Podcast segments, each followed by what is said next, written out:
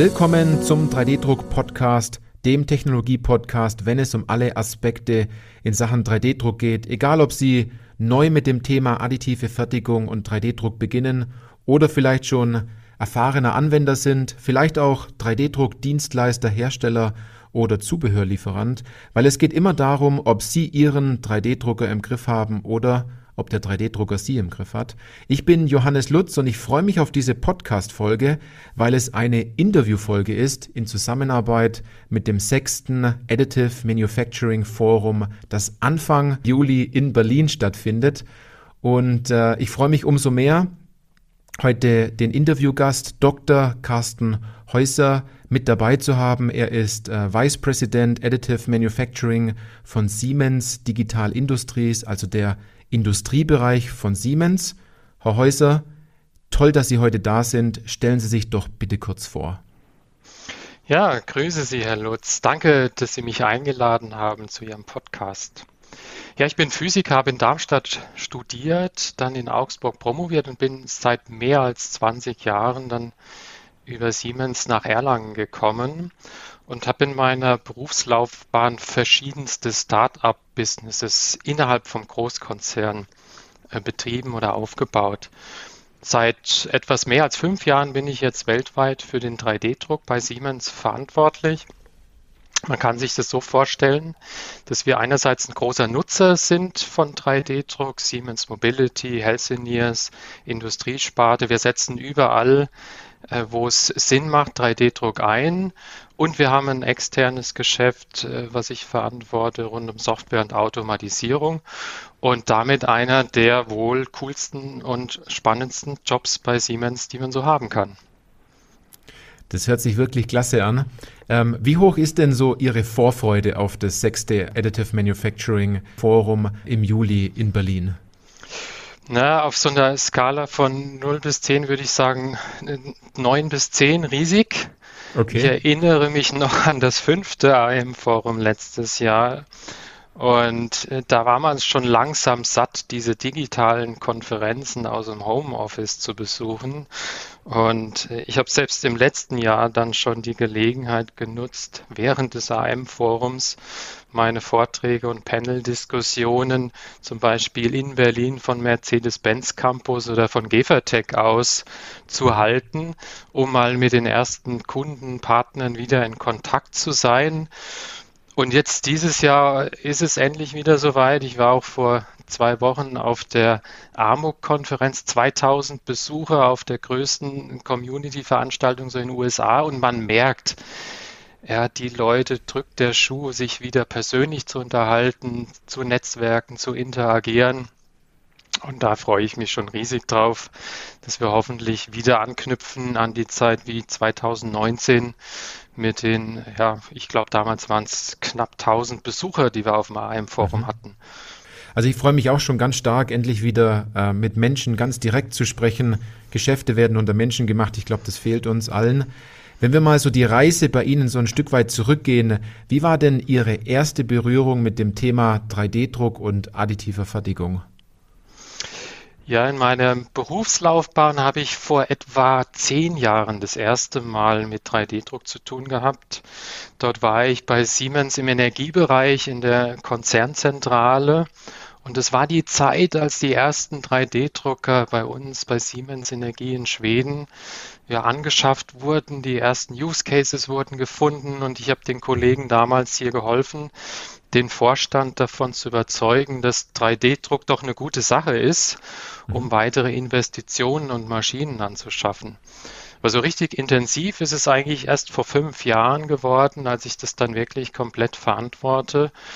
Und ich muss gestehen, auch privat bin ich ein Nutzer von allem, was es rund um 3D-Druck äh, gibt. Also so der typische Early Adopter. Mhm. Mein Fahrradhelm ist gedruckt, meine Brille ist gedruckt, meine Schuhsohlen sind gedruckt. Also was es so gibt und was einen Mehrwert bringt, das versuche ich dann auch privat natürlich einzusetzen. Mhm, mhm. Das ist ganz spannend, was Sie sagen, denn ähm, man merkt, dass das das Voranbringen einer neuen Technologie auch sehr abhängig von äh, dem, dem Überträger ist, in dem Sinne der Mensch. Ähm, was, was begeistert Sie denn so besonders an dieser Technologie, an dieser Fertigungstechnologie? Na, vielleicht vergleiche ich es mal mit meinen Kollegen in der konventionellen, zerspanenden, abtragenden Technologie. Die, die Innovationskraft in dieser Branche, auch in dieser Community, dieser Gründergeist, diese Aufbruchstimmung, die gibt es nirgendwo anders. Also diese Innovationskraft ist wirklich ganz speziell in der Branche. Das merkt man auch, wenn man auf diese Veranstaltungen geht. Das ist weniger Konkurrenz in einem etablierten Markt, sondern wie helfen wir uns gegenseitig, um das Thema groß zu machen. Und man muss natürlich immer sagen, 3D-Druck ist ja nicht eine Technologie. Wenn man schaut, 3D-Druck, und das sind ganz viele Verfahren und passiert mir immer noch jedes Jahr, dass ich Startups kennenlerne, die im Prinzip die Technologie wieder neu erfinden, neue Verfahren erfinden und das diese unglaubliche Breite macht es schon sehr inspirierend als Thema. Und äh, dann natürlich der Mehrwert. Viele reden über Sustainability. Die 3D-Druckbranche ist, glaube ich, ein wesentlicher Hebel, um dann auch wirklich ja nennenswert etwas zu tun für weniger Energie, weniger Materialeinsatz oder äh, geringere CO2 ja, mhm. Ausstoß und damit sind die Mehrwerte der Technologie eigentlich sehr groß und auch über alle Industriebereiche, Medizintechnik äh, oder im Automobilumfeld, in der Batterietechnologie bis hin zum, ja, zum äh, Klimaschrank äh, oder der, der Zugtechnik. Also die Breite ist natürlich ungeheuer, äh, in der man diese Technologie einsetzen kann. Das ist wirklich interessant, was Sie sagen, dass 3D-Druck ein Werkzeug ist, das man jetzt erstmal noch kennenlernen muss und äh, dass man auch weiß, wo man es richtig einsetzt, weil man so viele Möglichkeiten hat. Ähm, welche sind denn die größten Herausforderungen jetzt aus Ihrer Sicht, jetzt im, im täglichen Alltag bei Ihnen, für Unternehmen, die 3D-Druck nutzen wollen? Ja, vielleicht gehe ich ganz kurz mal ein mhm. auf die jüngste Umfrage vom VDMA, bevor ich meine persönliche Sicht nenne. Im VDMA gibt es ja diesen Verband zum 3D-Druck mit über 150 Mitgliedsfirmen. Da gibt es immer wieder mal, und jetzt gerade jüngst, die Frühjahrsumfrage, die gerade nach der Relevanz und den Herausforderungen fragt. Und wenn man das so ein bisschen vergleicht über die letzten Jahre, da ist immer ganz oben das Thema Kosten und Prozessstabilität, aber es nimmt leicht ab. Mhm. Das heißt, man sieht, anscheinend ist es äh, etwas rückläufig, dass man das mehr und mehr in den Griff bekommt, ist ja erstmal ein gutes Zeichen. Mhm. Was ich persönlich immer noch sehe, ist eine große Herausforderung, die weg vom Drucker geht hin zu dem Post-Processing. Man hat das viele Jahre vernachlässigt. Man hat also viel Geld, Zeit und, und äh, Hirnschmalz in diese Konstruktion, in den Druck selbst gesteckt aber dann eher wie in der Steinzeit mit Hammer und Meißel hinterher geht man an diese äh, tollen Bauteile ran. Das heißt, die Herausforderung dieses Post-Processing, die Materialien in der Ausbeute, die äh, ja praktisch die Nachverfolgbarkeit, die Prozesse zu managen, die Komplexität zu managen, wenn man sehr viele Aufträge hat. Ich glaube, das ist eine große Herausforderung. Mhm. Und dann auf einer anderen Ebene Fachkräfte Ausbildung. Ich glaube, unsere Kinder lernen heute 3D-Druck schon im Makerspace irgendwo in der Schule kennen. Aber die Vielzahl an Mitarbeitern, die eigentlich Konstruktion klassisch gelernt hat, jetzt zu transferieren, denen zu helfen, auch in 3D-Druck zu denken, bei jeder Konstruktion sich das zu überlegen, mache ich es jetzt zerspanend oder auftragend. Ich mhm. glaube, das ist eine große Herausforderung und natürlich werthaltige Anwendungen zu identifizieren, die ja in der Stückzahl in eine große Serie gehen. Also es waren ein paar Herausforderungen, glaube ich, die ich da jetzt genannt habe. Ja. Mhm. Was wird denn heute aus Ihrer Sicht dann, wenn wir daraus jetzt, jetzt, jetzt, jetzt noch schauen, was die Herausforderungen angeht, ähm, immer noch grundsätzlich falsch gemacht, wofür es jedoch bereits eine tolle Lösung gibt in der additiven Fertigung? Ja, erstmal muss man sagen, grundsätzlich falsch machen ist ja mal nichts Schlechtes. Also aus Fehlern lernen man sollte nur möglichst schnell lernen und möglichst wenig Geld dabei versenken und äh, diese Fehler nur einmal machen. Typischer Fehler, auch bei uns vorgekommen, bei Siemens an einem Standort. Man will in das Thema 3D-Druck einsteigen, man gibt dem Abteilungsleiter einen Auftrag, der schaut sich an, okay, da gibt es verschiedene Drucker und am Ende wird ein Drucker angeschafft. Der Drucker steht dann in der, in der Halle und dann fängt man an, nach Anwendungen zu suchen und ganz oft, und das habe ich bei vielen äh, schon gesehen, hm, die Anwendung ist dann vielleicht doch nicht passend zu dem Drucker. Das heißt, das ist was, was glaube ich ein typischer Fehler ist, den man ja nicht machen sollte. Erst in die Anwendung, dann in die Kompetenz zur Konstruktion investieren und erst zum Schluss denken, brauche ich einen Drucker? Kann ich auf Drucker von Dienstleistern zurückgreifen? Was ist überhaupt äh, den Mehrwert? Liegt der nicht vielleicht sogar in der Konstruktion und ich brauche gar nicht den Drucker? Also das ist so ein typischer Fehler, den ich immer wieder sehe, dass man sich einen Drucker beschafft und dann merkt, man findet nicht die richtige Anwendung für den Drucker und dann ist man so in einer Schleife gefangen, dass das Thema natürlich nicht werthaltig wird. Mhm. Ich nehme das auch sehr stark so wahr aus dem Markt, dass man dann versucht, mit dem, mit dem bestehenden Drucker dann doch noch irgendwie die ein oder andere Anwendung umzusetzen. Und man kennt das durchaus selbst. Wenn das Werkzeug nicht ganz passt, dann nutzt man es nicht. Es ist ganz interessant, was Sie sagen, dass, äh, dass man hier eher immer den Blick auf die Technik hat, anstatt auf die eigenen Anwendungen oder mal den Blick in, in die eigenen, in die eigene Fertigung äh, hat, um nachzuschauen, ja. was kann ich denn verbessern, wo habe ich denn eine Problematik oder eine Herausforderung und äh, welche Lösung ist danach die beste. Wie Sie sagten, ein Dienstleister, mhm. ein 3D-Drucker oder am Anfang vielleicht durchaus nur jemand, der am Anfang berät und man weiß, bringt es überhaupt was oder bringt es nichts. Ist ja das allein schon zu wissen, ist ja schon mal ein richtiger Schritt. Ja. Jetzt haben wir ja in die Vergangenheit ein Stück weit geguckt. Wie schätzen Sie zukünftige Entwicklungen in der additiven Fertigung ein? Also denken Sie, es geht um Innovation, was Sie vorhin ja schon durchaus andeutet, gedeutet haben, oder vielmehr darum noch, das Bestehende jetzt noch optimal anzuwenden? Na, ich glaube, es geht um die Innovation, aber die Innovation in dem Mehrwert für die Anwendung. Ich habe ja Sustainability schon genannt, also aus der Anwendung, aus dem Mehrwert heraus dann die Applikation zu denken.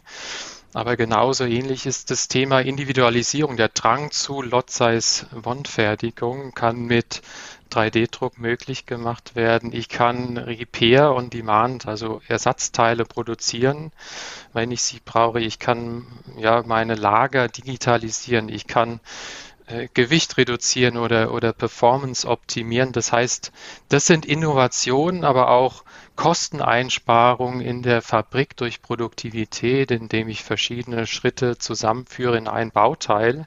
Das sind alles Innovationen, die jetzt hier anstehen. Aber ich weiß nicht, ob Sie das Buch Crossing the Chasm von Geoffrey Moore kennen. Da geht es so um diese Gletscherspalte, an der viele gerade stehen. Mhm. Äh, zwischen, ich habe die Anwendung, ich habe bewiesen, dass es in verschiedenen Bauteilen funktioniert, aber wie komme ich jetzt als Dienstleister, als Produzent oder auch als Konstruktionsmensch darüber, diese tolle Anwendung in Serie zu bringen. Da haben wir oftmals das Problem, wer baut solche Fabriken oder wie kriege ich dann mhm. diese Softwareketten automatisiert, wie kriege ich die Prozesse dann doch nochmal stark reduziert in den Kosten, wie mache ich diese Bauteile auch über lange Zeit verfügbar nehmen Sie nur den Automobilbereich. Wenn so ein konstruiertes Bauteil mal in so ein Auto rein muss, dann müssen Sie das sicherstellen, dass das jeden äh, Tag zur gleichen Zeit mit der gleichen Qualität dann auch am Band verfügbar ist. Und dazu sind die Trends, dass ich die ja, etablierten Technologien im Griff habe, inklusive Qualitäts- Prozesse inklusive Zertifizierung, Maschinenüberwachung. Das wird immer wichtiger äh, in der Entwicklung, quasi von der dem Kompetenzcenter in eine, ich sag mal, eine ganz normale, echte, vollkontrollierte Fertigung mhm. äh, bei denen ich meine Prozesse überwache, bei denen ich dann durchgängige Software-Tools habe, bei denen ich Nachverfolgbarkeit habe in der Prozesskette. Ich kann zu jedem Zeitpunkt sagen, welches Stück Pulver war in welcher Maschine, zu welcher Zeit, wer hat die Maschine beladen, bereinigt und so weiter. Das sind alles Technologie, aber Hausaufgaben und Trends, die wir als AM-Branche ja, zu erledigen haben, um dort über diese Gletscherspalte eigentlich drüber zu springen. Mhm, mhm. Das ist ganz interessant, was Sie sagen und das auch bildlich mit dieser Gletscherspalte dann auch darstellen. Ähm, es, es, sind ein paar Hausaufgaben noch zu machen, da muss man sich aber auch trauen und äh, ich glaube auch trauen, in diese, in, in diese Welt auch einzutauchen und diese Fehler oder Herausforderungen auch entsprechend dann anzugehen und äh, dieses Ziel aus dem Blick nicht zu verlieren, dass zum Schluss individuelle Serienteile rauskommen, die komplett nachverfolgbar sind. Jetzt haben sich in dieser Frage schon einige Tipps versteckt. Ähm, was sind denn Ihre drei wichtigsten Tipps an unsere Hörerinnen und Hörer jetzt hinsichtlich auf Ihre Zielgruppe zum Thema 3D-Druck? Was können Sie mitgeben? Was empfinden Sie als äußerst wichtig? Ich glaube, der erste wichtige Tipp ist, bitte nicht das Rad neu erfinden. Und dafür sind ja genau solche Veranstaltungen wie das AM-Forum gut oder auch die Formnext oder andere äh, Verbände wie beim VDMA. Suchen Sie sich Leute in der Community, die Ihnen frühzeitig helfen, dass Sie die gleichen Fehler, die andere gemacht haben, nicht nochmal machen. Auch wir haben dafür AM-Hubs in der Welt, die gerade, man nennt es neudeutsch Co-Creation, auch hier mit den Kunden zusammen die Lösung entwickeln. Das zweite ist, sie müssen die Kunden und die Industrie verstehen, denen vielleicht die Technologie egal ist. Die wollen aber was haben, was ihre CO2-Fußabdruck reduziert. Die wollen was haben, was vielleicht ihre Performance in dem ja, Chemiewerk äh, verbessert. Die wollen vielleicht Batterien produzieren, die besser gekühlt sind. Das heißt, sie müssen verstehen, was die Treiber der Kunden sind und dann gezielt schauen, wie sie das Werkzeug 3D-Druck als ein Mittel zum Zweck einsetzen. Und das Dritte, mutig sein, ausprobieren, auch mal Fehler haben, aber schnell wieder iterativ lernen und auch ehrlich sein, dass man was stoppt, wenn man sieht, es gibt keinen Business Case und dann lieber was aus einer anderen Richtung ausprobiert. Mhm, mhm. Das ist sehr interessant, was Sie gesagt haben mit dem ersten Tipp, den Sie nannten, denn ich, ich, ich nehme so ein bisschen wahr, vor allem in unserer, in unserer Branche, dass das Annehmen von Hilfe immer noch ein bisschen als Schwäche dargestellt wird. Doch besonders in der additiven Fertigung ist das Annehmen von Hilfe und das Nachfragen ähm, eine Stärke, weil man durchaus viel schneller vorankommt und auf Erfahrungen zurückblicken kann, ähm, die in unserer AM-Familie schon gemacht worden sind. Das kommt fast die letzte Frage, aber eine sehr wichtige Frage, und zwar, Herr Häuser, bin ich Ihnen sehr dankbar, wenn Sie den Satz kurz beenden, und zwar 3D-Druck ist für mich. 3D-Druck ist für mich immer noch die größte Disruption in der Produktionstechnik, die wir über die letzten Jahrzehnte gesehen oder auch noch nachhaltig sehen werden in den nächsten zehn Jahren. Am liebsten wäre es mir, wenn in zehn Jahren 3D-Druck eine ganz normale Produktionstechnologie ist und voll etabliert neben allen anderen Technologien dieser Art. Super spannend. Ich würde mir auch wünschen, dass man in Zukunft sagt, das haben wir schon immer so gemacht, und zwar mit 3D-Druck. Äh, in, in, dem Fall. ähm, wenn wir nochmal ganz kurz auf das AM-Forum zurückkommen. Ähm, Sie werden ja am zweiten Tag des äh, Forums einen Vortrag halten zum Thema die automatisierte additive Fabrik 4.0. Was können denn die Zuhörerinnen und Zuhörer vom Vortrag, den Sie dort halten, erwarten? Na, ich werde darüber reden, wie eine automatisierte AM-Fabrik sich aus, wieder aus der Anforderung einer Anwendung herleitet. Mhm. Da gibt es kein One-Fits-All-Konzept. Das heißt, je nachdem, wo man herkommt und was die Anwendung ist, ist das Ergebnis, also die automatisierte AM-Fabrik, eine unterschiedliche Lösungen. Das ist dann, mal haben Sie immer gleiche Bauteile oder mal haben Sie immer fast gleiche Bauteile. Nehmen Sie nur meine Brillengestelle, die sind fast gleich, aber doch unterschiedlich. Mhm. Mal haben Sie jeden Tag unterschiedliche Bauteile, jede Woche unterschiedliche Aufträge. Oder mal haben sie wirklich die Verfügbarkeit, die sie weltweit aufrechterhalten müssen. Also die Lösung sieht immer anders aus. Es gibt verschiedene Abzweigungen, quasi von einer auf der einen Seite mannlosen, großen Mega-Serienfabrik mit ja, AGVs äh, und, und voller Automatisierung bis hin zu einer Fabrik, wo sie vielleicht gar keine Maschinen haben und sie betreiben eine Plattform über die Welt als ein verteiltes Fabriknetzwerk mhm. mit äh, Partnern, aber sie besitzen vielleicht gar keine einzige Maschine. Und in dem Umfeld wird sich äh, eine automatisierte additive Fabrik sehr, sehr stark unterscheiden. Also ich freue mich schon sehr auf Ihren Vortrag am zweiten Tag dann. Ähm, ich werde selber auch vor Ort sein dann sage ich, Herr Häuser, vielen Dank für die äh, sehr äh, tiefgründigen und interessanten Antworten.